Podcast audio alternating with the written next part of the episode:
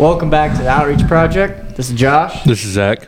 We are joined today with... Yeah, I'm Aaron Brockman. I'm pastor here at Victory Christian Fellowship in Columbia City, where I think we're all from, so... Yeah, I'm not sure if there's too many non-Columbia City listeners. If you are, we love you, but... Yeah. Not sure why. Yeah, hey. That's awesome. Yeah, so you were at First Church of God at a night of worship, and, you know... we approached you and we're like, hey, let's do this. Our vision is to grow God's church community, not First Church community.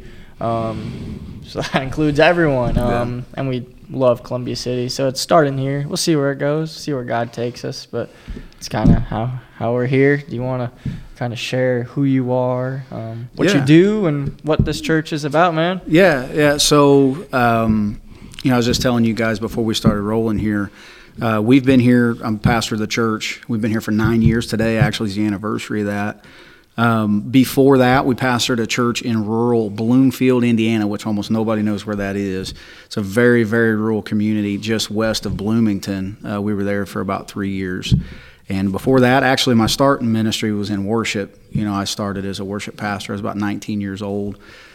Should not have probably started at that age, but it was a church I grew up in. And the pastor there, Pastor Brian, awesome man, very loving, nurturing, kind of took me under his wing. And so, that's kind of my background. Really, it all started with music, and music got me used to being in front of people. And because I used to be scared to death to be in front of people. So it's just one of those things where the Lord used those things in my life that I like to do, got me used to being in front of people. And now, obviously, I'm in front of people every weekend with sermons and worship and things like that. Yeah. So, tell us about your family. So who you are. Yeah. So my wife, Morgan, we've been married for 15 years. Got married really young. Didn't wait too long to have a family. We got married in May, and a few months later, we found out we were having our first child. So we have 3 kids. I've got a son named Riley, who's 14, a daughter Quinn, who is 12. And then we have our son, Jude, who is 1. So you can see that age gap and how that all, the Lord kind of orchestrates things. It's kind of funny because the discussion between myself and Morgan was I wanted 2 kids and she wanted 4. So the Lord decided to compromise for both of us and gave us 3. So it's just kind of how it all played out. But, obviously you're grateful for all 3 of our kids. And we're close. Our family is very, very close, tight-knit. We spent a lot of time together. I wouldn't have it any other way. Yeah, that's awesome. Kind of what do you do for fun? What do you enjoy? Yeah, so it's a good question. I've had a lot of ankle injuries and things like that. I like to play basketball. I'm not very good, but I like to play basketball. I like music. Obviously, that probably goes without saying. Those probably just those 2 things. I'm pretty vanilla kind of guy between sports, music and Jesus, and my family. That's pretty much about it. So, but obviously, how it is with ministry in general. When you're in ministry, that takes up a lot of time. So it's not that I don't have hobbies, but just kind of the nature of what we do. I wouldn't call it a hobby because I love working in the church. I guess maybe I should rephrase that. Maybe it is a hobby and a job at the same time. So I love what I do. I'd call it more of a lifestyle. Yeah, that's probably a better way to put it. Yeah. So you said you started at a church that you grew up in. Did you grow up here in Columbia City or somewhere else? No, so I actually grew up in a town called Edinburgh. The only thing that's there that most people outside of Edinburgh would know is an outlet mall. It's right off of Interstate 65. The town itself, 4,500, 5,000 people. I grew up there all the way, and I was there from birth until I turned 24, and then that's when we moved to the church in Bloomfield. I was there for 3 years, and when I was 27, we moved up here, and we've been here for the last 9 years. So, believe it or not, I know my accent sounds like I'm from a little further south, but I've been in Indiana my whole life. Really? Yeah, I know. A lot of people would assume that Kentucky or Tennessee or something like that when they hear me talk. But the people from where I grew up, and Edinburgh's a good small town. I love the place where I grew up. But a lot of people, especially like all of my grandparents, migrated north from Kentucky. So that's kind of where it comes from. But I've been in Indiana my whole life. What's your favorite basketball team? Are we talking college or pros? Both. Okay, college, that one's a little bit longer of a story. I like Michigan State. Oh. But here's why. I have to tell you the story why. No, dude, no. So when I was in, it was either late elementary school or middle school. Cut. Yeah. So here's why. So I knew as a kid that you're supposed to, you either loved Duke or you hated him, right? And so I chose to be on the side that didn't like him. And there was one year where Michigan State, I think it was 1999, Michigan State played Duke in the Final Four. So you don't like Duke, who are you going to root for? Well, that's who they were playing, Michigan State. Well, Duke ended up winning that game, but the next year Michigan State won a national championship. And I've always kind of said this, I'm more of a Tom Izzo fan than I am a Michigan State fan. So if Izzo, he maybe doesn't carry himself the best all the time, but I've always appreciated how disciplined Michigan State teams are, especially like rebounding and stuff like that. So it's one of those things where, you know, I just kind of stuck. Now, if Izzo, when the time comes, he ever leaves Michigan State, it might change. I don't know, but that's a story for there. I mean, pros is the Pacers. I mean, I grew up in Indiana. I mean, when I was a kid, Reggie Miller was the man, you know. So, you know, that I wish they were better than what they are. They've started the season okay this year, but, yeah. I'm going to say something that might make you despise me. No, it's okay. Go blue. Oh, man. Yeah. That's why you're so upset. I get it now. Listen, you can't say that too well right now, though, if we're talking football, but that's a different discussion altogether. I absolutely can talk well about the 2024 national champs. You heard it here first. Well, hey, listen, I'll just say for your sake, I hope so. But for most other people's sake, I just don't know if that's going to happen. But we'll see. It's still early. A couple big games left. Do you like football then? Yeah, I do. Bit? Yeah, Michigan State, too? No, so that's kind of weird. I don't know that I necessarily have a college football team. I like to watch college football. Kind of migrating north, you know, I will say I very lightly will follow Notre Dame, but it's very lightly. And that's probably just proximity since we're not too far from South Bend. I grew up a Kansas City Chiefs fan. And so actually my dad and I had season tickets for about 5 years, and we would go to a couple of games and sell the rest. And this is when we had one year we did that where the team was like 2-14. So like we're not like coattail riders. Patrick Mahomes shows up and we like the Chiefs now. Oh, I suffered as a kid. and so I'm glad that they're good now, but that wasn't always the case. And I tell my kids all the time, I'm like, you guys are spoiled because all you guys know is Chiefs going to Super Bowls and everything else. When I grew up, they were always getting beat by the Colts in the playoffs, and I had to hear about it at school the next day. Yeah. So, yeah, but that, out of all the sports, football is probably my favorite. Yeah. So, we're kind of there. Let's talk a little about you growing up. Yeah. What'd that look like? What family looked like? Yeah. So, I'm very fortunate. I have a story that a lot of people can't relate to. Both of my parents are still together. I grew up in a godly home. My dad was a worship pastor for a long time. He actually just stepped out of that, kind of semi-retiring, so to speak. But my whole life, my parents have been in ministry, in the church. There's been kind of a mixture. And one thing that has been really cool is I got to taste a lot of different, like, I don't want to say flavors, but types of doing church. So I grew up, I mean, our church right now, Victory, is an Assembly of God church. That's the denomination we're a part of. And that's the type of church I grew up in. There came a point when I hit about 12 or 13 years old. It might have been a little younger than that. But my dad stepped out of the worship pastor position in that church and started to help a vineyard church. I don't know if you guys are familiar with those or not. It's very like coffee house style, laid back. But the church was huge. The music was awesome. If you do research at some point, you can find a lot of vineyard influence in some music that you'll even hear today.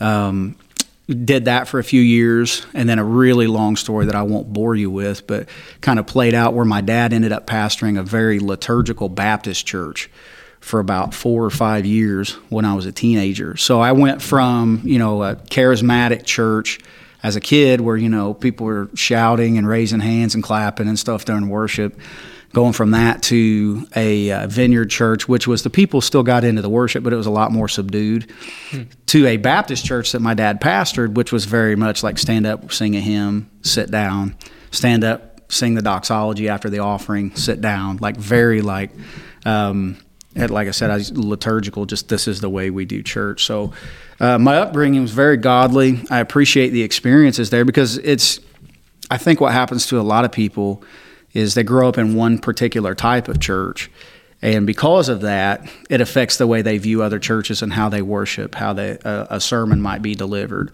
or, you know, whatever. And for me, I got to experience that a few different ways growing up when I was, you know, wasn't an adult yet. So I appreciate the way that we do church here at Victory, of course, but it's given me more of a respect for if somebody worships a different way than I do, that doesn't mean it's wrong. And it doesn't mean just because it's different that it has to be frowned upon one way or them frowning on the way we do it. It's just, you know, we worship the same God. So it's just given me more appreciation and understanding for that. So I kind of a long background of how I grew up, just to tell you at the end of the day, I really appreciate it because it's given me a broader scope of what the, you know, capital C church looks like versus just one or two local churches. Yeah. Yeah. And we were talking earlier, like we obviously looked into Assemblies of God and stuff. We want to make sure who we're bringing on, you know, believes. Yeah, of course. Believes, you know, the Lord died, rose again. That's how we're saved. Nothing we do. We want to look into that. And we're talking about like, hey, that's the main thing. Sure, we may not agree on everything in the Big C church. But we have to like set some differences aside. Sure. Maybe not all of them. Yeah, at the end of the day, like, you know, there are things that I'm very passionate about when it comes to theology and the Word, that I would have discussion with people. And I think that's where it really discussion's the right word. A lot of times we take discussion and turn it into debate, and that's where it gets a little difficult. Yeah. Because instead of trying to hear each other out, we go from that place to trying to prove ourselves right. And in a lot of cases, when we get into that frame of mind, we start to tear other people down. We don't even realize we're doing it. But when it comes to this whole thing, you know, I appreciated when you guys reached out at that night of worship and said, hey, you want to get together and talk for a little bit? Because I'm like, this is healthy. This is what you guys are trying to do. And like, this is a way that we can build bridges to reach other people who are really in the same family, because we're in the same family. When we get to heaven one day, there's not going to be a Church of God wing, an Assembly of God wing. We're just in the kingdom. You know what I'm saying? Yeah. Like maybe we get to heaven, that's the way it is, but I really don't expect that to be the case. I can promise. Yeah. I'm pretty sure that's not what we're going to see. But I think you're right. You know, at the end of the day, what matters most is exactly what you're talking about, and we said this a little bit before we started taping this. It's John 14, where Jesus is talking about, like, on the way, the truth, and life. Nobody comes to the Father except through me. Jesus is the reason that we have even the option of salvation. We can't earn it. That's Ephesians 2, 8 and 9, saved by grace through faith. It's not the result of your works, lest you boast about it. In other words, you know, we can't brag about our salvation. It's a free gift that came from the Lord. And if we can rally around those key points, that's good. Yeah, we believe certain things theologically that maybe other churches don't, and vice versa. But if we can unite under the banner of Jesus Christ as a risen King and Savior, then we got something we can build on together. Yeah, yeah, and we can have these healthy conversations and learn about each other and grow. Yeah. And It's awesome. And I think that something that's important when we do have these types of discussions, you know, whether it's on camera or just people going to a coffee shop together or whatever, it's listening is really important, you know, and it kind of goes back to what I was talking about just a little bit ago. We get into these discussions where there is a disagreement or a difference of opinion, and we start to try to figure out how we can win somebody over to our side, believe what I believe.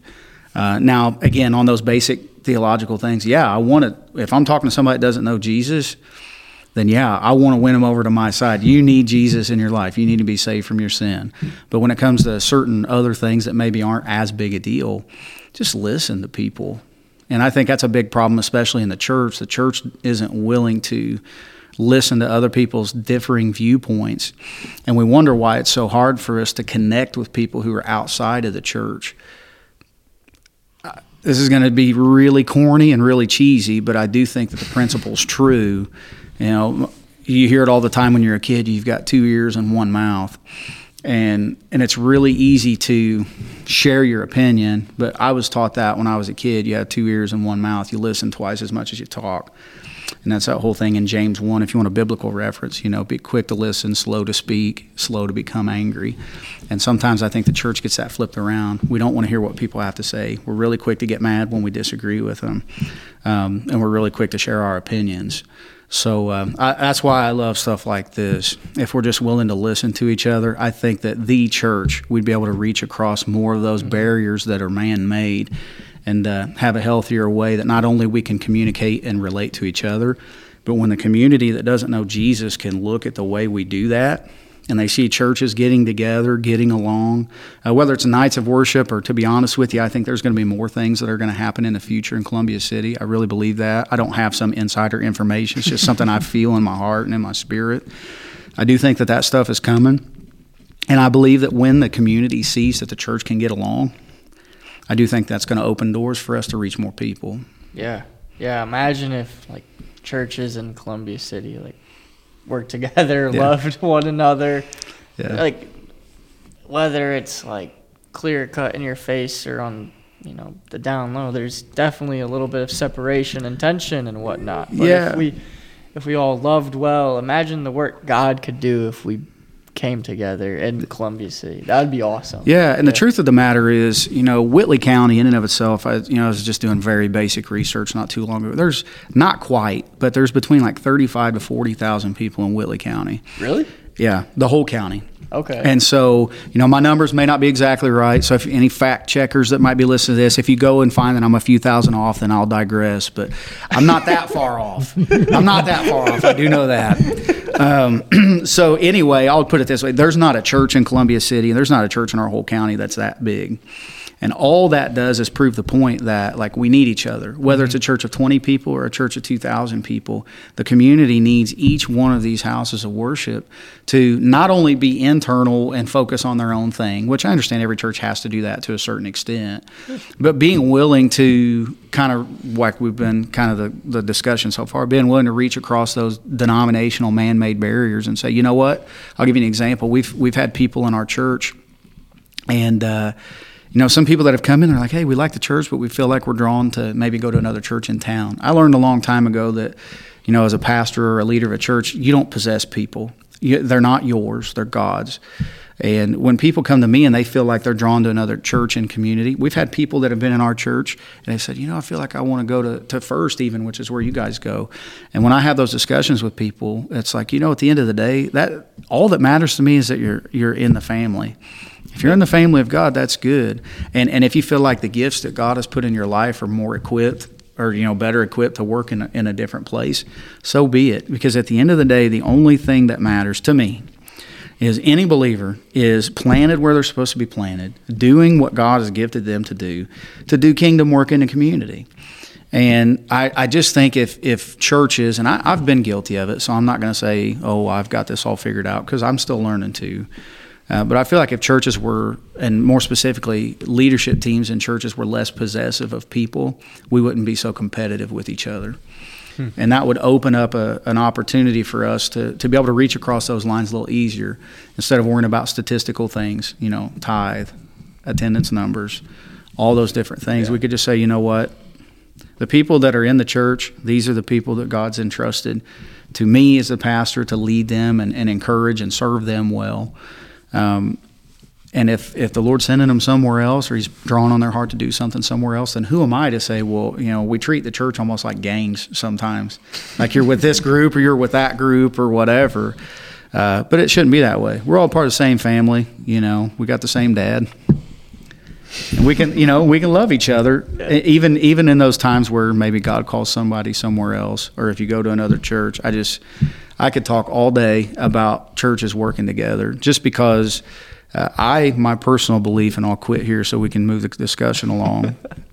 My personal belief is a lot of the issues that we see in our culture today would be in a much better place if we as believers got along better and set a better example for the world around us. Yeah. I don't know many that would disagree. I love it. So let's rewind a little bit. Yeah. Did you attend college? So no, actually it's kind of a loaded question. I'll say no. I do not have a college degree. Within the Assemblies of God, there are a couple of different ways that you can go about getting your credentials. There are online universities, there's physical universities, theological seminaries, all that kind of stuff. The route that I chose to take is something called Global University. And you can find that. I mean, it's a website, globaluniversity.edu. You can do full-blown, like, bachelor's, master's, all that kind of stuff. But they also have what's called the Berean School of the Bible underneath that. It's kind of underneath that umbrella. And that's what I did. There were 27, 28 classes that I had to take to get my credentials. The way the Assemblies of God works is there's three levels of credentials: certified, licensed, and then ordination, which is the last one. So to be able to do that, you have to take all those classes. At each level, you have an exam you have to take at the district office. You have personal interviews you have to go through. So it's not necessarily a traditional college route, I'll just say I didn't get my ordination online so I could officiate a few weddings. It did take some studies and some some tests and interviews and all of that. But I've been credentialed with the Assemblies of God. I want to say it was 2008 when I was certified. I've been ordained since 2015. I've been doing it for a little bit. Yeah, that's interesting. I don't think I've ever heard that. It is interesting. One thing I found with different denominations, the ordination process looks different. Mm-hmm. So even to the place of sometimes how they place pastors, there's some denominations where, like in the Assemblies of God, it's very much like a traditional secular world where there's interviews and, in the Assemblies of God, they call it a candidate weekend. It's a really fancy way to say you're trying out for the church. You come in, you preach, and they vote on you. Like, that's what happened with us. It was October when they voted on us in 2014, and we started in November. That's why we say our anniversary is in November. But that's kind of how it works. Whereas there are other denominations where, the denomination will go to a pastor and say, hey, here's a church open. This is where you're going, kind of thing. So, you start getting into the denominational inner workings of how certain places do certain things. That opens a whole other discussion that would take a long time to process, for sure. Yeah. And earlier we were talking about, like, where our church is and the process of pastoral transition, and you said you've been on both sides of it. Yeah. How the heck did you get here, man? Yeah, it's interesting. So I shared with you guys that my start in ministry was music. And when I was leading worship, this just shows that it was a small church. I was on a church board at like 19 years old, 20 years old. So small church, but our pastor had stepped away. Under good circumstances, it wasn't like he was kicked out or anything. But I got to be on that side where resumes came in. And as a transition team, we had to look through that information, had to have membership meetings with the church. That was a lot of work, so I can empathize with what your church is going through right now. We've been praying for you guys. I've talked to a few of the people on the staff at your church, just trying to encourage them, because I know I've been there. That's a hard process. How did we end up here in Columbia City? The way that it played out, when we were in Bloomfield, I kind of had a stirring in my heart that even before we went to Bloomfield, I knew when we moved there that the Lord had put it on my heart that we were supposed to pastor the church and we weren't going to be there very long, which was hard because I had a 2-year-old and my daughter at the time was like 5 months old. And so it was like, well, okay, Lord, this is what you want us to do. This is what we'll do. So we moved there. And, like I said, in the middle of all of that, the Lord was stirring on my heart like, hey, it might be time to, the Lord doesn't do it that way. It's time to start, looking for what's next. And every district within the Assemblies of God kind of handles this differently. But within Indiana, in the Assemblies of God, the way it works is you have to send your resume to the district office, and they'll send you what's called an open church list. It's just basically a list of churches that need a pastor. And I remember it would have been late May or early June of 2014. I'd sent my information to the district office, and they emailed me an open church list. And some people would say this is a little bit romantic, or I'm kind of embellishing, but I just know how it happened to me, so that's how I'm going to tell it. When I got the email, I felt like Victory Christian Fellowship, Columbia City, jumped off the screen at me. Like, I needed to send that church our information. As a matter of fact, there were other churches, like one in Florida and a couple other places that we had already started to communicate with, that I called or emailed and communicated and said, hey, you know what, like, we're pulling our name from consideration. We feel like there's a place we're supposed to go. And we took really everything off the table except for Victory here in Columbia City. And I found out that the district superintendent at the time, I said, hey, I'm going to send my resume there. He said, well, I already sent your resume there because I think you'd be a good fit. So I thought, okay, well, maybe this is something that's going to work out. Well, it took 5 months. And so in that 5 months, you know, between, let's see, May, June, July, August, September, 5 months, there was a lot of soul searching between myself and my wife, asking a lot of questions. There was a spot in that search process where the church here had sent us a packet in the mail, and they said, hey, you know, you're one of 5 candidates that are left that we want to continue to consider for the position. I remember being in the parsonage in Bloomfield and looking at my wife, and I said, Morgan, we're probably their 4th or their 5th candidate out of those 5, but I still feel like that's where we're going to end up. I guess for me, when I feel like the Lord's put something on my heart, I stick to it pretty strongly. And so it's like, okay. And now I know a lot of things, obviously, you know, some private things that I won't share in this discussion, but I know some things of the inner working of the transition team here at the church when they were working through that process. And from what I've gathered, we probably were the 4th or 5th candidate on their list at the time, but it's just, you know, God's divine hand working things out. And, you know, we ended up here, and it's been an interesting ride. It really has. We've enjoyed our time here. You know, look forward to what the future looks like. But to give you the story, that's how it all played out. That's how it played out. So, yeah. And you mentioned a little bit of your church leadership teams and all of that. What does that look like from like elders to? That's a good question. Whatnot? So, you know, I've found that a lot of that depends on the size of the church. So, you know, our church, 100, 120 people.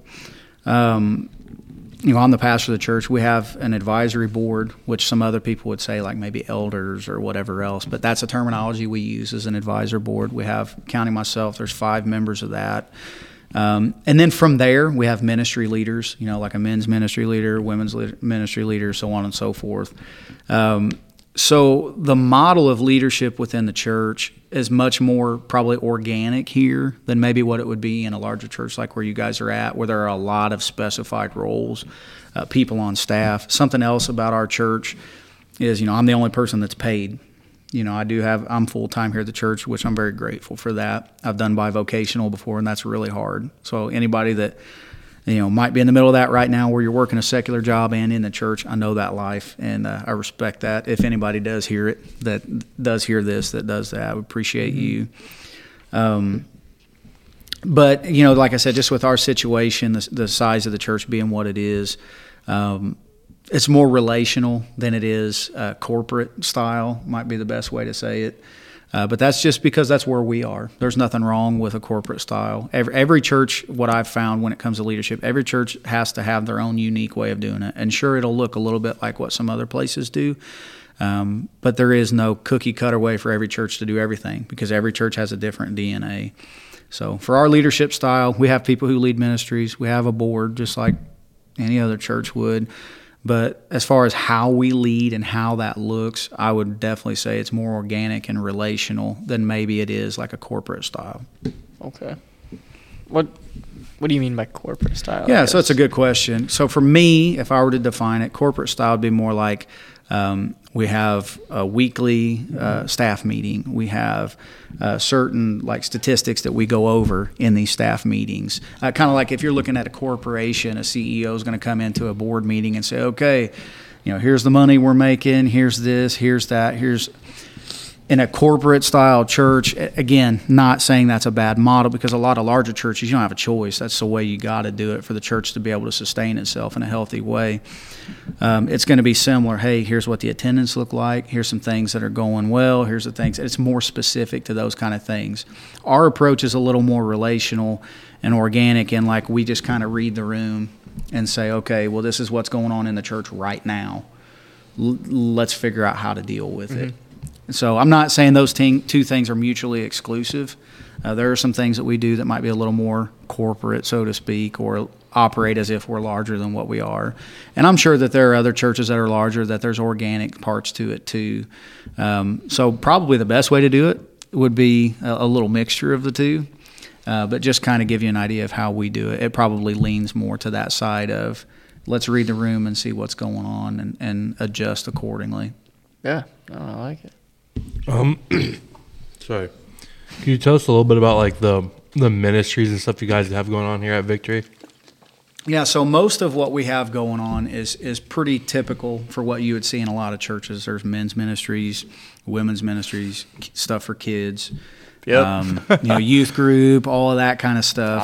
I'm not surprised. Yeah. So I'm sure I'm not rocking anybody's world right now with that information. Something that we used to do, and I'll just, if we're talking about reading the room, this kind of leads right into that discussion.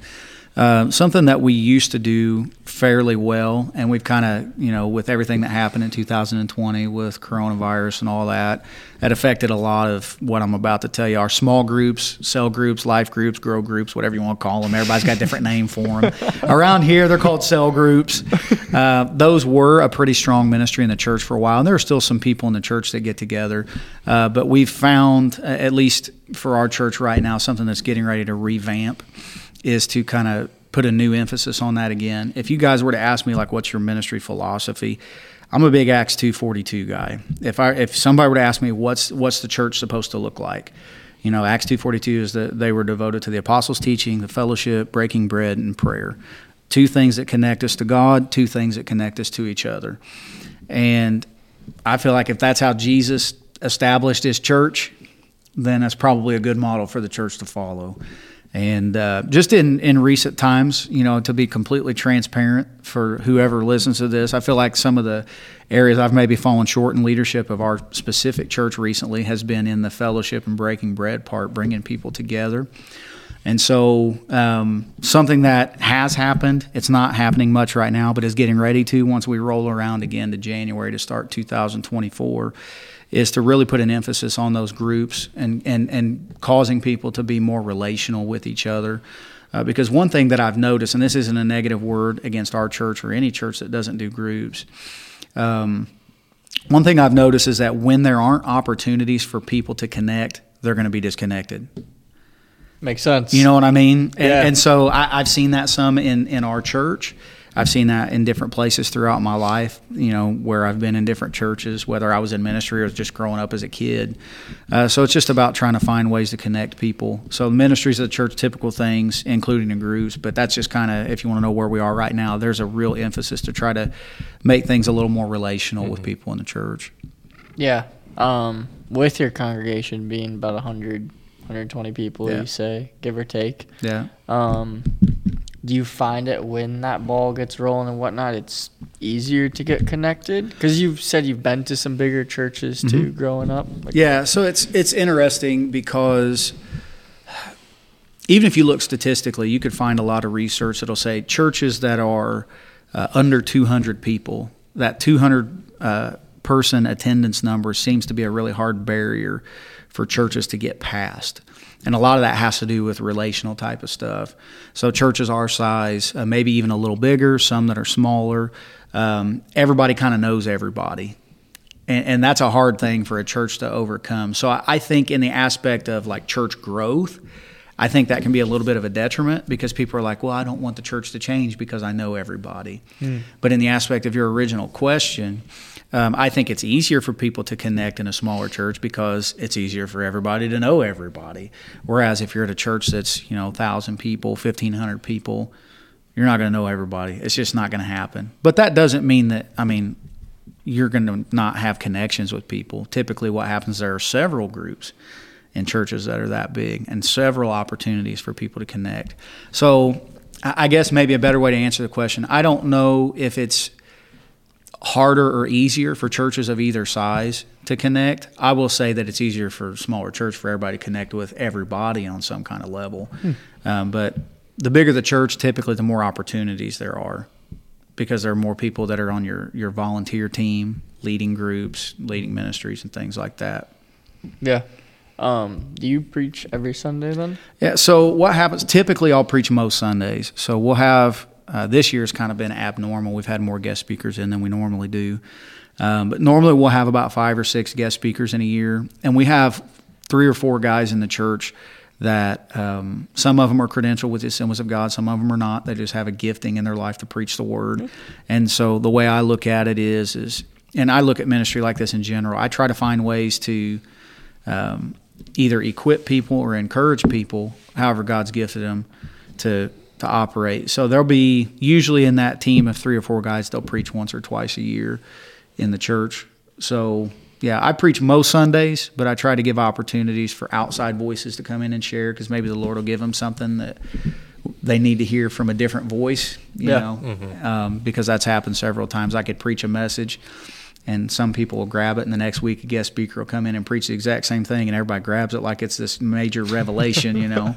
Yeah. But it's just sometimes that helps getting a fresh voice in. But I also believe in giving people opportunities to grow in their gift. So, yeah, most of the time me, but several opportunities for guys in the church and a few guest speakers here and there. Yeah, how do you find those guest speakers? Usually through relationship. So I'm very guarded with the pulpit.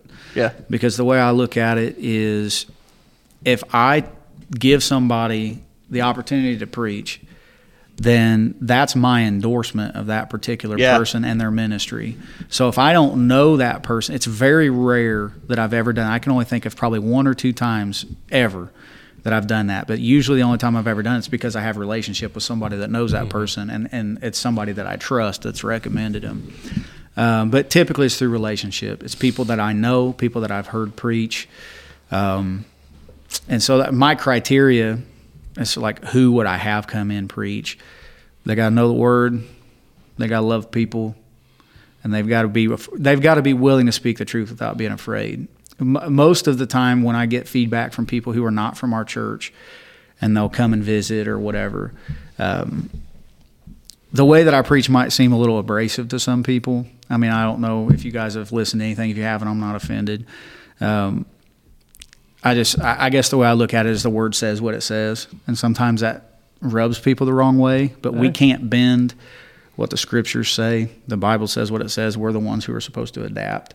Mm-hmm. And I, to be really blunt with you, I think that there's a really big problem, not just in Columbia City, but just, I mean, all over the world, but especially in first world countries, where there's a major emphasis on feel-good messages, and to be truthful, there's a lot of feel-good stuff in the Bible that should be preached. I'm not a doom and gloom preacher either.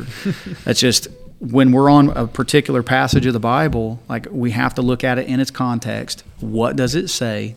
And then preach it. You know, I could give you one quick example. You know, a lot of people like to quote Philippians 4:13. In my opinion, it's one of the most misquoted passages in the Bible.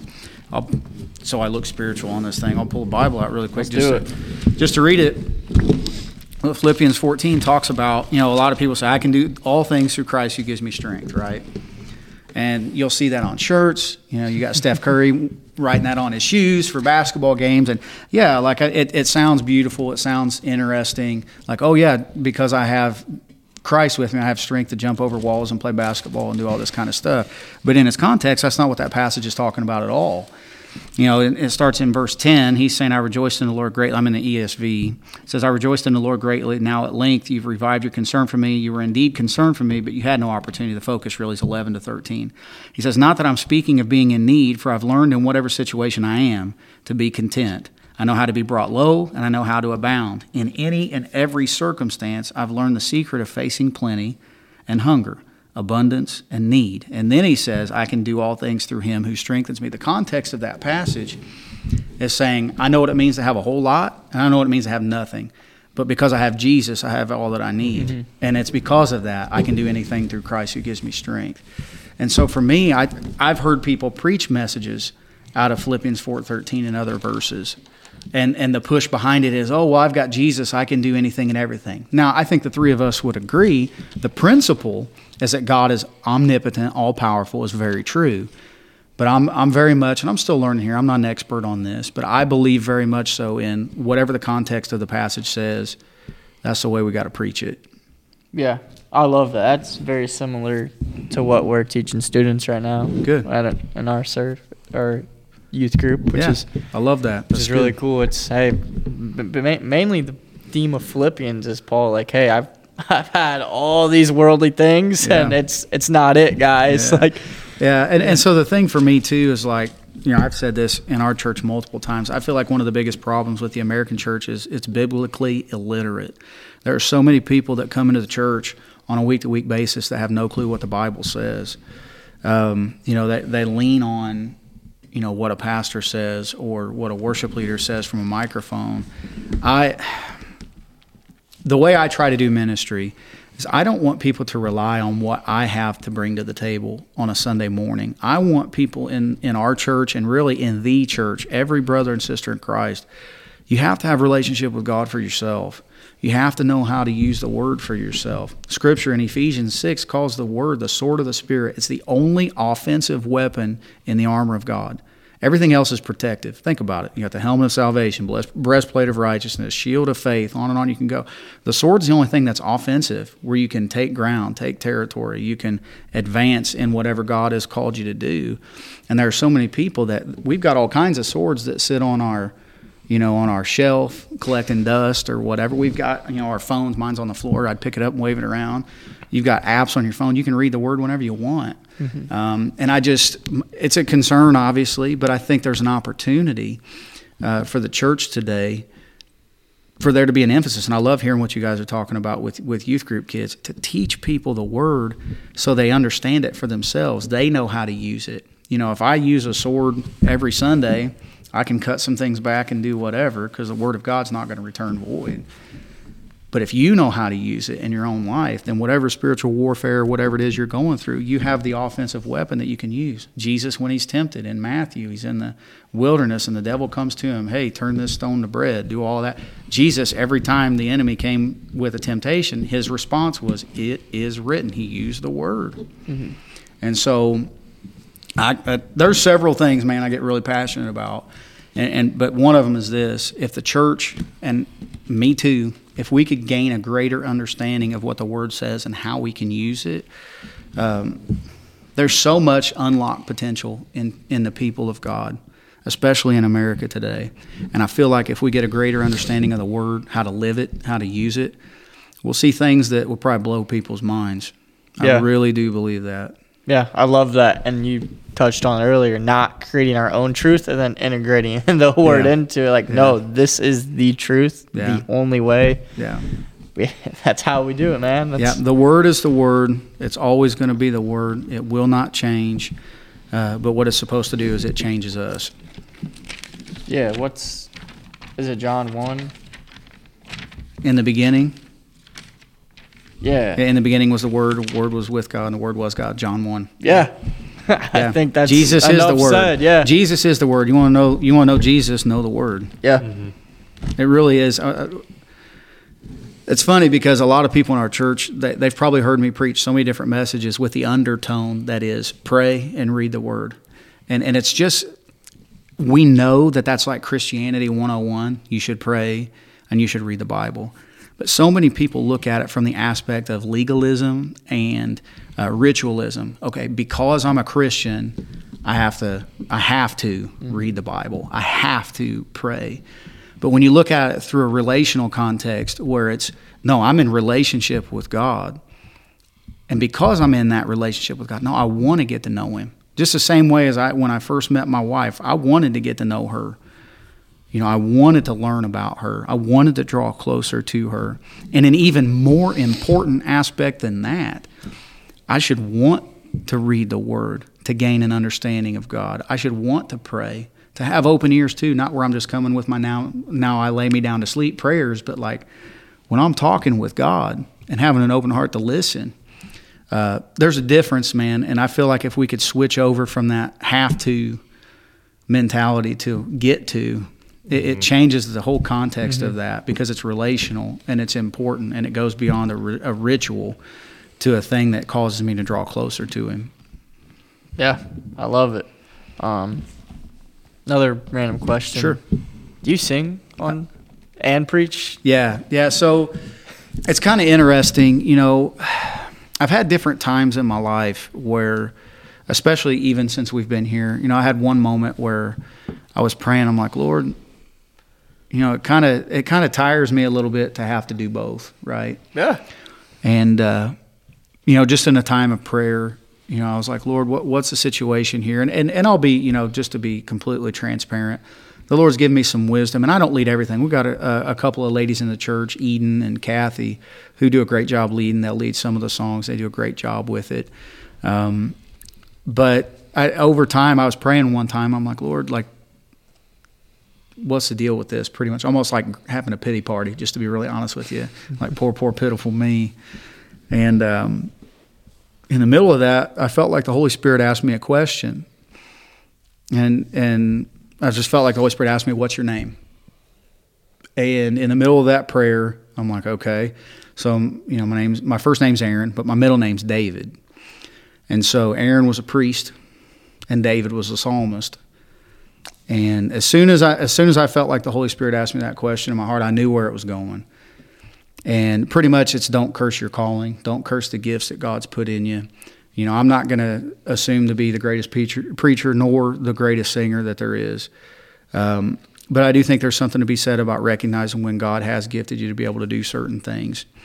And in that moment, I was griping about something that the Lord's enabled me to do. And it was a moment of correction. Those moments aren't fun, but we need those too. Yeah. And basically from that moment on, I learned to quit griping about it and just be obedient to use the gifts God's given me. Typically what it'll look like, I might lead one or two songs a Sunday, play guitar, but that's most weeks, if not every week. So, yeah, I stay pretty busy on Sundays. Yeah. Yeah. Oh, I like that. That's really neat. Is that common in your, I don't know, network of other pastors? It just depends. You know, I would say it's probably common in churches our size.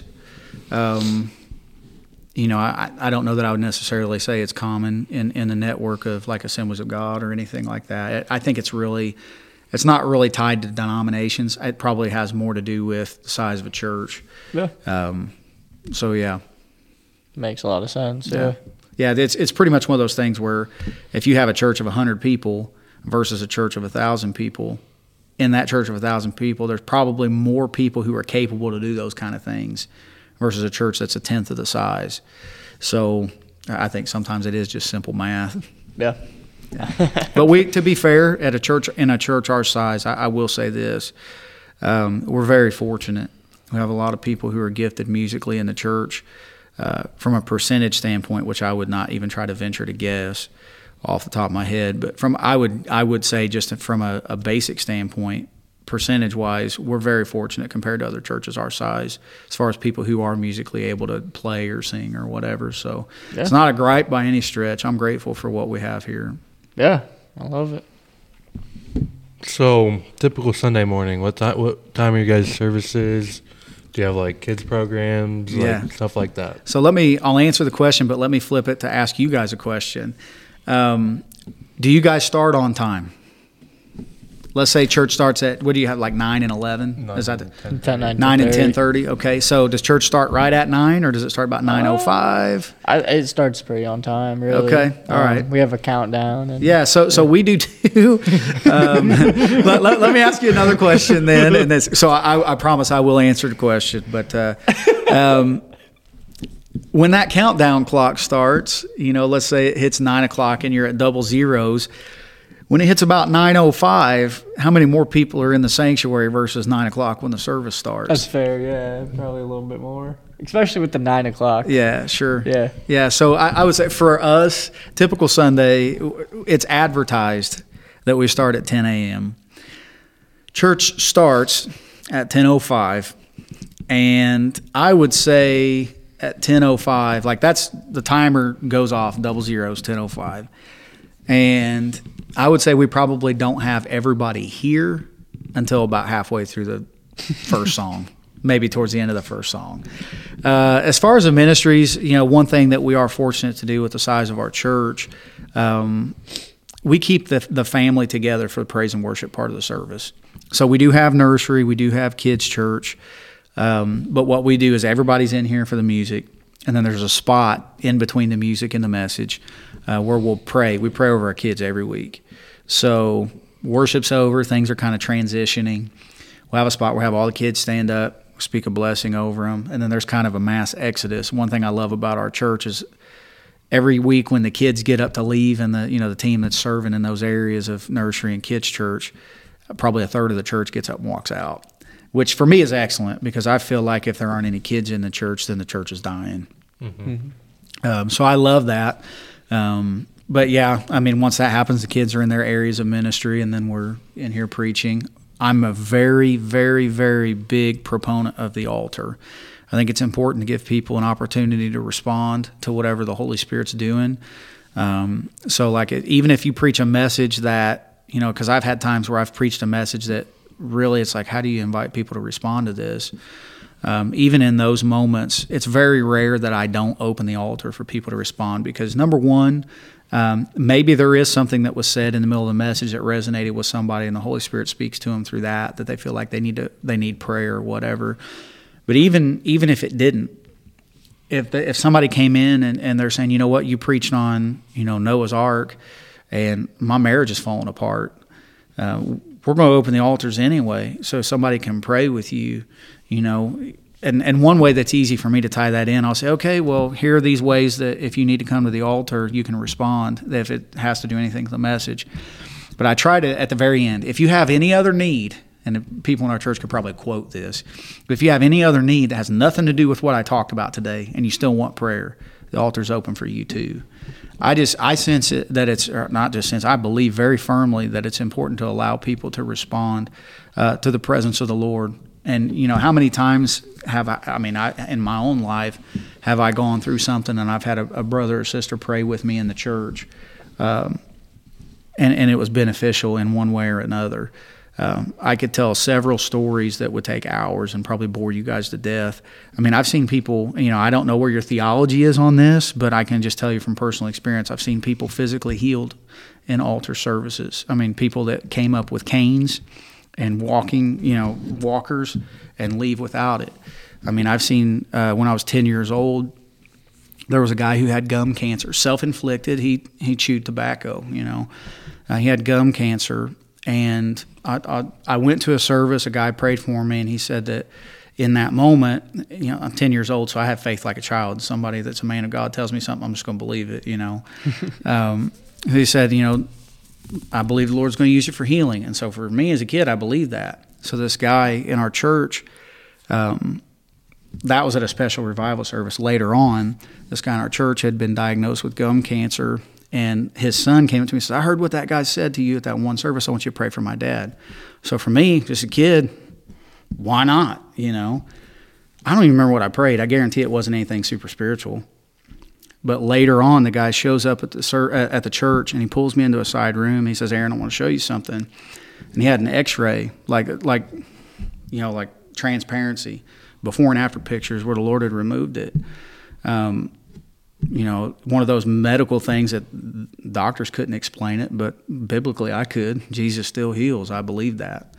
And, why do I bring that story up? It just comes back to the altar. That's why it's such a big deal to me. It's why we do it almost, if not every service we're here, because I believe in the importance and the power of prayer, laying hands on people. James 5 talks about that. We can lay hands on the sick and see them recover. And it's not just healing. You can pray for people for encouragement, pray for people when they're going through something.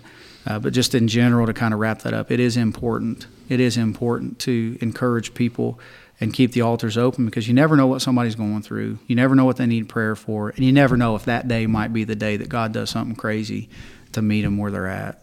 Yeah, that's interesting. And to be completely honest, my theology disagrees, to be honest. That's fair.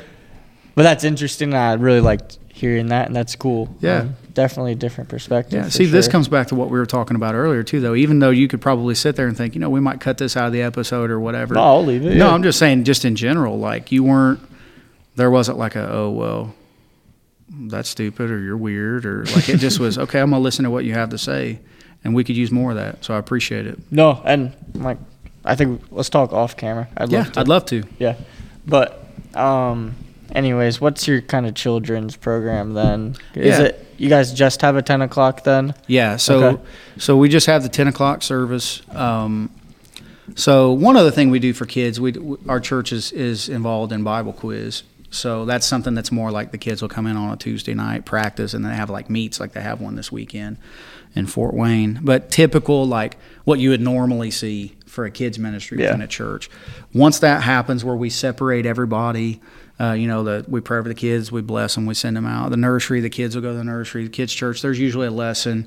Sometimes it's interactive, sometimes it's more like teaching style. But, the people who lead the kids group, we have three couples that kind of rotate. There's and they work together, like they'll have curriculum and things like that. But the goal is, obviously, whether it's interactive or just teaching, I really try to stress to our kids' ministries the importance of what I've been talking already about in this time we've had together. Get the kids to know the Word. Yeah. Get the kids to know the Word. Because if they know the Word now, it's going to help them a whole lot later on. Be rooted in it. Exactly. Yeah. That's it. Again, it's that if you want to know Jesus, know the Word, because Jesus is the Word. Yep. Yeah, straight up. Yep. Yeah. I think that's really neat, though, that the kids attend the worship part. Yeah. Our buddy's church, and it's Grace Gathering in Fort Wayne. Okay. They have a few different campuses. Sure. But, I've attended there a few times, and they do that as well. Yeah. Their kids and leaders sit together. I don't know if yours do here, but then they disband, and it's really neat. So I've seen that before. That's really cool, too. The way it is really more so here is families are together. So it's like, I'm sitting with mom and dad and worshiping. And sometimes it can be a little chaotic, especially with the nursery kids. You have a kid that, like, praise and worship's going on, they bonk their head on a chair or something. Like, I mean, it's inevitable. I mean, when you have kids in the room, it's inevitable. When you have kids in the room, sometimes that stuff's going to happen. But to me, at least where the church is right now with how things are positioned at Victory at the moment, I love that it works that way. Mm-hmm. I can deal with a kid crying every now and then or getting sad or whatever because of what I see with families worshiping together. Even during worship, I get the privilege to be able to kind of see what's going on in the room, so I'm on the platform. And when you see, a kid, I'll say with even my own kids, when I can watch my son or my daughter, worship, that hits dad in the heart pretty hard, in a good way. When you see a mom and a son standing next to each other during a church service and they're both praising God and one of them's, 6, 7, 8 years old, that's the good stuff, man. That's the good stuff. What's worship to you? That's a great question. So there's a lot of ways. It's a deep question. Well, there's a lot of ways you can answer that.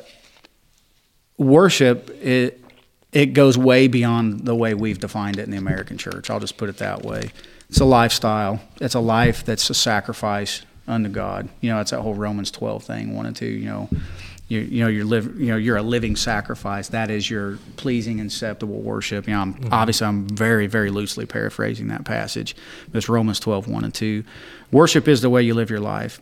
I honor God with my life every day. And yes, a part of that can be in a church service or if I'm in my truck on the way home listening to worship music. But that's a very, I don't want to say a small piece, but it's only a piece of what real worship is. Worship is when I do my job well. Working as unto the Lord. Worship is when I live according to biblical principles. In a much shorter way than what I just rambled and gave you, worship is a lifestyle. Mm-hmm. Yeah. That's my definition. Yeah. It's been said many times, but it's hard to live for God fully if you're just a Sunday Christian. Kind of that same principle. It's paraphrased to how I've heard it many times, but... Yeah. Yeah, I love that, man. Yeah. Super off topic. What's your favorite secular song? It's hard. It's very hard, and I'll tell you why. I can just tell you that I used to, a long time ago, I used to be into a lot of classic rock type stuff. I don't doubt that. But yeah, I'm sure that and it just kind of is the way it was. Especially high school, I was the same guy mixtapes and all that kind of stuff, getting ready to go to basketball games and all that. You're listening to all the pretty much that was me on the bus. But game day prayer. I have to be completely transparent. At that point in my life, prayer was not exactly at the top of my priority list. I was more worried about my girlfriend and about playing sports. You know, not proud of that, but the truth is the truth. As of right now, to be honest with you, I don't really listen to secular music. There are a lot of people who would hear me say what I'm about to say, no, he's just very like legalistic. I just believe in the power of kind of the what you let in your ear gates and what you let in your eye gates is very important. The things you watch, the things that you listen to. I think it's more important than what people give it credit. You know, I really try to be careful of the things I watch. I really try to be careful of the things that I listen to.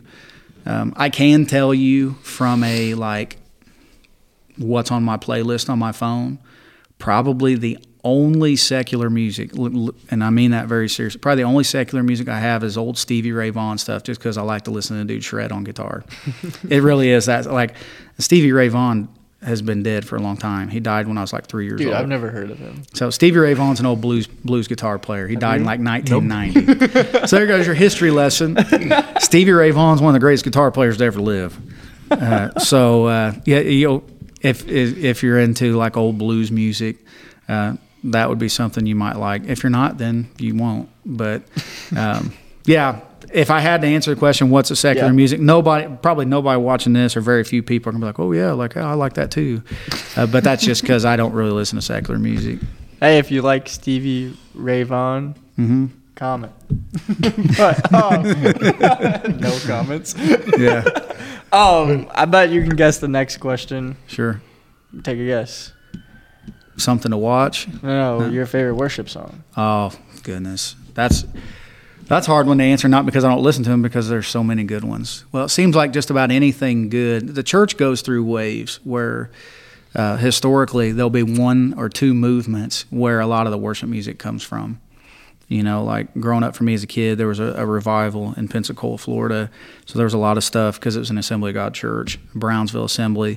There's a lot of music that came from there, Lyndall Cooley. And progression has been pretty, you know, you've had Bethel has put stuff out, Hillsong, you know, Maverick City, more current stuff. Maverick City, Elevation is the big one right now. And, of course, Brandon Lake seems to be about on just every song that's put out anymore. Mm-hmm. Favorite song right now? Well, I mean, I could lean on some really popular, easy ones. I mean, everybody – I don't know if anybody's tired of it yet, but everybody likes Gratitude. It seems like that's a pretty popular song. But I'm going to hit you with a different one. There's one song that's a little older that anytime I turn it on, it doesn't matter where I'm at. I just feel the presence of the Lord near to me. It's an old song called I Love Your Presence. I think Darren Clark is the name of the guy who originally wrote it, but it's been redone by several people. But I really enjoy that one. So if you want a current one, like a very current one, sure, I'll just say Gratitude. But if I'm being completely transparent, probably I Love Your Presence, which is probably a song neither one of you ever heard before. No, but I'm going to listen. Yeah, I love that song. Yeah. What do you look into for like worship songs? That's a good question. I think most worship leaders would tell you that they probably spend most of their time looking for faster songs. They're just hard to find. What do you mean by that? Like more up-tempo. Okay. So like songs that you would start a service with. There's a lot of good music that comes out, and it's easier to find that's slower or like a more like kind of a mid-tempo version. But trying to find stuff to open up a service with tends to be a little more difficult. So what am I looking for? Most of the time, I'm looking for faster stuff because it's just way easier to find slower stuff. Yeah.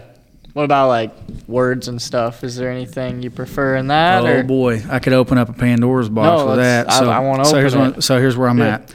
I'll just mention a song that a lot of people love, and I can't stand it, and it's Reckless Love. I don't like that song. And the reason for it, it's again, I believe words are what they are, and I cannot reconcile that God as reckless. I can't do it. When you look up the definition of what the word reckless means, the song itself and the heart behind with the you know, Corey Asbury wrote that song. He wrote it with a great heart. I'm not saying it's like a horrible song. There's a lot of people that have really been blessed by it. But just for me, I can't lead it. Mm-hmm. I can't lead it because for me, I feel like I'm singing something about God that's not true.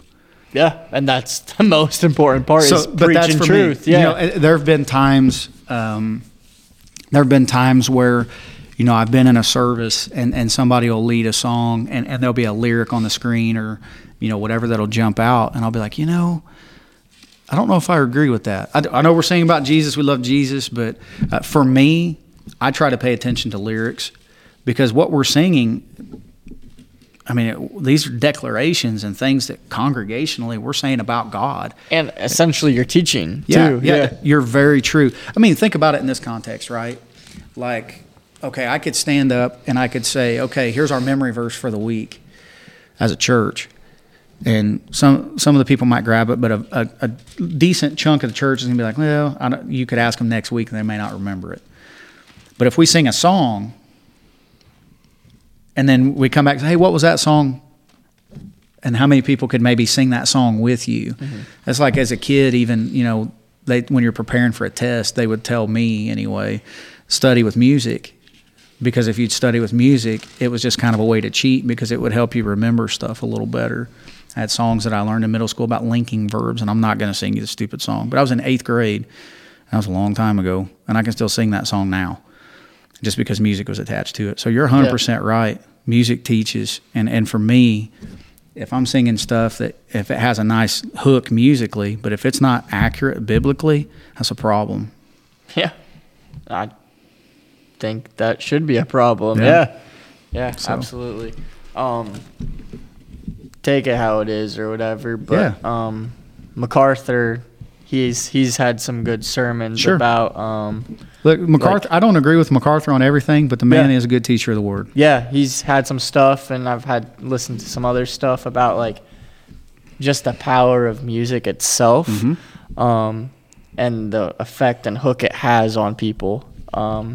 And I think it's something the church as a whole in America really needs to take a look on. Yeah. Like, hey, what are we singing? Agreed. Like, what's the meaning of these songs? Yeah. What's the heart behind it? Whatever. Yeah. We need to take a look at it, You're preaching to the choir, dude, because I agree. I agree. And that's why it goes back to what I was talking about earlier. It's important what we let in our ear gates, and the truth be told, there's a lot of that. That's true about some of the stuff we sing in church. Mm-hmm. Yeah. So. Yeah. So, with that being said, do you sing "Reckless Love"? And oh no, no. Will you let someone else? Let is that's an interesting word to use. I'll just put it. I'll just put it this way. To my knowledge, it's never been sang here. Okay. And if somebody were to ask me if they could, I would probably say no. But again, it's a theology thing for me. Like I said, I don't know Corey Asbury's man.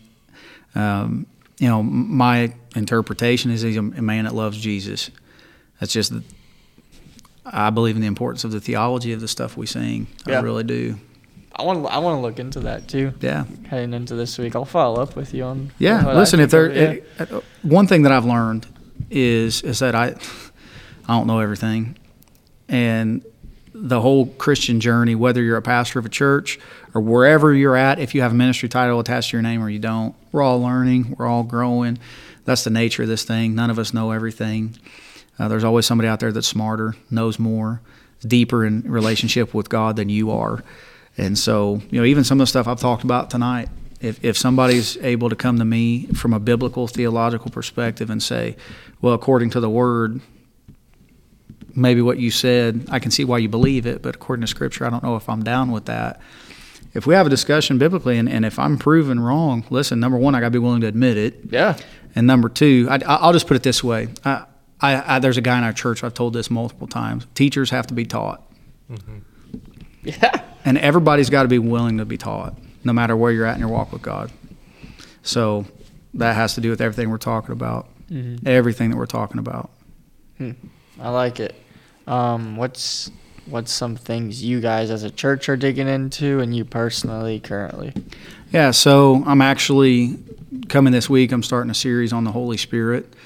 One thing that's interesting now, our perspective of that's probably a little different than some other people because we believe in charismatic things, you know, like baptism of the Holy Spirit. We do believe in speaking in tongues. We believe in that stuff. We do, and I know not everybody does. So from a charismatic standpoint, some of those things aren't as hard to talk about because, you know, you kind of just, when you step into it, most of the church kind of believes that. But like even this Sunday, I'm going to be preaching more about things that the Holy Spirit does in us, you know, how he will convict us of sin, you know, where Jesus was talking about the Holy Spirit comes to convict the world of sin, righteousness, and judgment, you know, how the Holy Spirit leads us. Those are the kind of things that we're digging into right now, and it goes along with something I was talking about earlier, so I won't repeat it too much, but the importance of relational community within the church.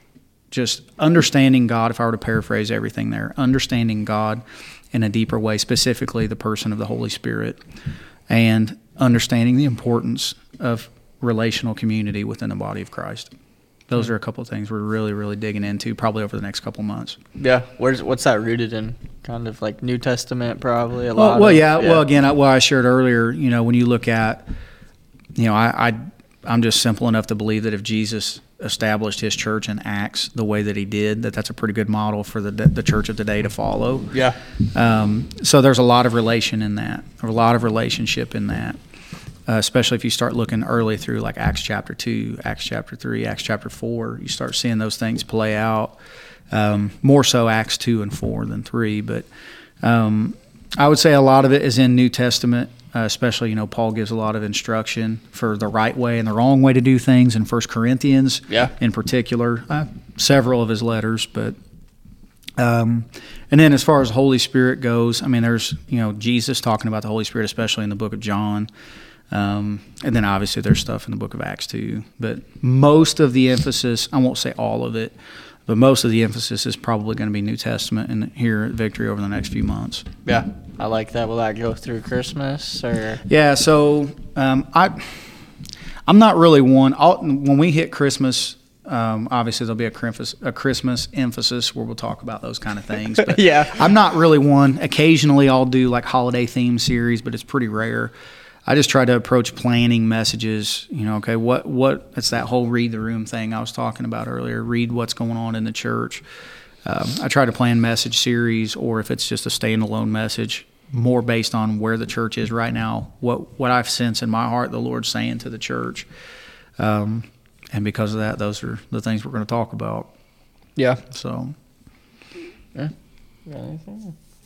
Cool. I feel like we could go for a very long time. Probably. Let's hit you with our final question. Sure. Maybe we'll hit you with a part two later on. Yeah. But yeah. I don't know if you watched anything. If not, we're not offended. Sure. But we ask all our guests the same final question. It's deep. Okay. Very deep. What's your dream vacation? Well, here's the deal. So my wife and I actually just went to Maui last month, and it was awesome. Like I had never been to Hawaii before. Was that the dream? Well, it was kind of like a bucket list might be a better way to say it. Okay. One of those things where my wife and I are pretty adventurous people. You know, I've had an opportunity to go to a few places. You know, I've been able to preach in Ireland. I've been able to preach in Argentina. I'm supposed to go back to Argentina next year. What? Yeah, we have a relationship with people down there. How so?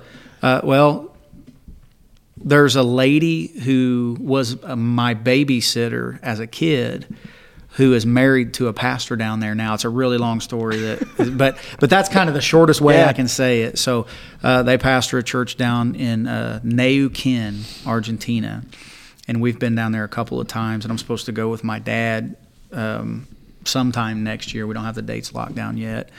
But all of that put together, I love to travel. I like to see new places.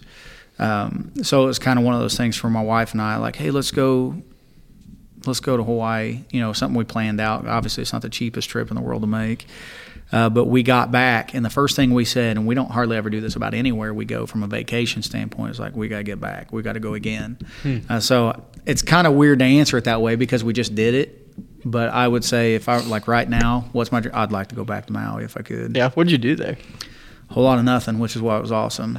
You know, it's interesting, obviously, with the wildfires that had just happened. Yeah. So you know, we didn't spend any time in Lahaina, you know, for a lot of reasons. Number one, it was closed. Number two, it's disrespectful, in my opinion, to kind of snoop around. You know, people died there. It is. Yeah. So we drove around it. You know, we didn't spend any time there, but the people were awesome, even after all the stuff they'd gone through. It was really nice. We just kind of went around, checked places out, spent time on the beach and in the pool, man, and ate a lot of really good food. I mean, just a very, very relaxed atmosphere. So, but that's vacation for me. If you give me a place that I can have a cup of coffee that has a nice view, I'm set. I don't need too much on vacation. Mm-hmm. So you're not going like hiking or? I would say that I wouldn't do it, but I mean, I just got to be really blunt. Do I look like a guy who's built to go on a 5-mile hike? Not really. Not really. That's just the truth of the matter. So if you were to tell me, you have two options, Aaron. We're gonna go on a hike, or you can kick your feet up and relax. Show me the sofa. It's pretty simple. Yeah. Or show me the balcony or whatever. So, yeah. Based on that question, I guess you're more of a hiking guy. Is that right? I don't know, man. It just depends where we're at, really. True. But I will say this. I'm pretty kicked back when it comes to vacation. But if you tell me that there's going to be something awesome, like in the process, if I'm going to go on a 3 or a 4-mile hike or whatever, and you tell me that the view is going to be incredible when we get to the top, I'll go. Yeah. I'll go. Yeah, but like if you just tell me we're going to go hiking just to be out in the woods, I'll be like, you have fun. I'm going to stay here. Yeah, I get that. Yeah. Yeah. Would your kids come on this dream vacation or? Yeah, so it's kind of weird with the age gap of our kids. 14, 12, and 1. I mean, it's a big, there's an 11-year gap between number 2 and number 3. So I would love to take all 3 of them. I don't know about the third one. I don't know how he would do. It's a lot of travel in it. So to answer the dream scenario, yeah, all five of us would go. Maybe you can just like in the dream, you're just there. You know, you don't have to travel. If that's the case, then I hope dreams can sometime become a reality. Somebody can come up with that. No, this dream, there's like no constraints. In this dream, you can like teleport. So Hey, let's get that Philip anointing like an axe, right? Where he does translates to another place. Come on, hey. Jesus. Yeah. I don't know if that will. I don't know. Listen, his was more important than just going on vacation. So I don't know that that's right. Really, Yeah, Philip was about the work of the Lord, so I don't think this is quite the same thing. Yeah. Now you would bring the Lord with you, of course. Well, yeah, no question. Yeah. But I don't know that that's high up on the priority list. Say, you're going on vacation? Sure, why not? Yeah. You know?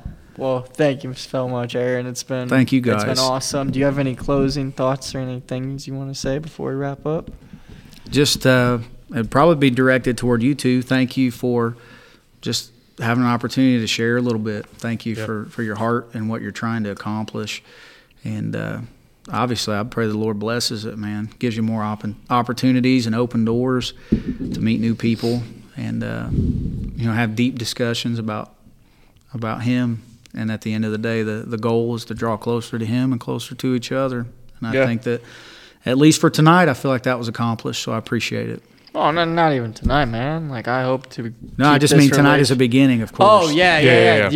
We've had Jake Johnson with the center on, like some buddies, but other than that, like this is a big step in that direction, and I love it. I'm excited. So thank you for having us here. Yeah, it's been really cool. Where can people check you out?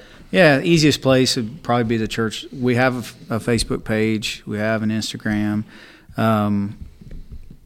YouTube channel, just looking up Victory Christian Fellowship in Columbia City. The easiest place is going to be the website, which is ccvictory.org. Yeah. Yeah, so just check us out on our website. It's got just about every bit of information, and it's got little tabs at the bottom to find all of our social media stuff, too. Yeah, I mean, Google is a cool thing, people, so amen. You can find them. Well, thank you very much. Thank you. With that being said, please give us some feedback, what you like, who you guys want us to talk to. We love it. We'll see you next time. Peace. You guys say peace. Peace.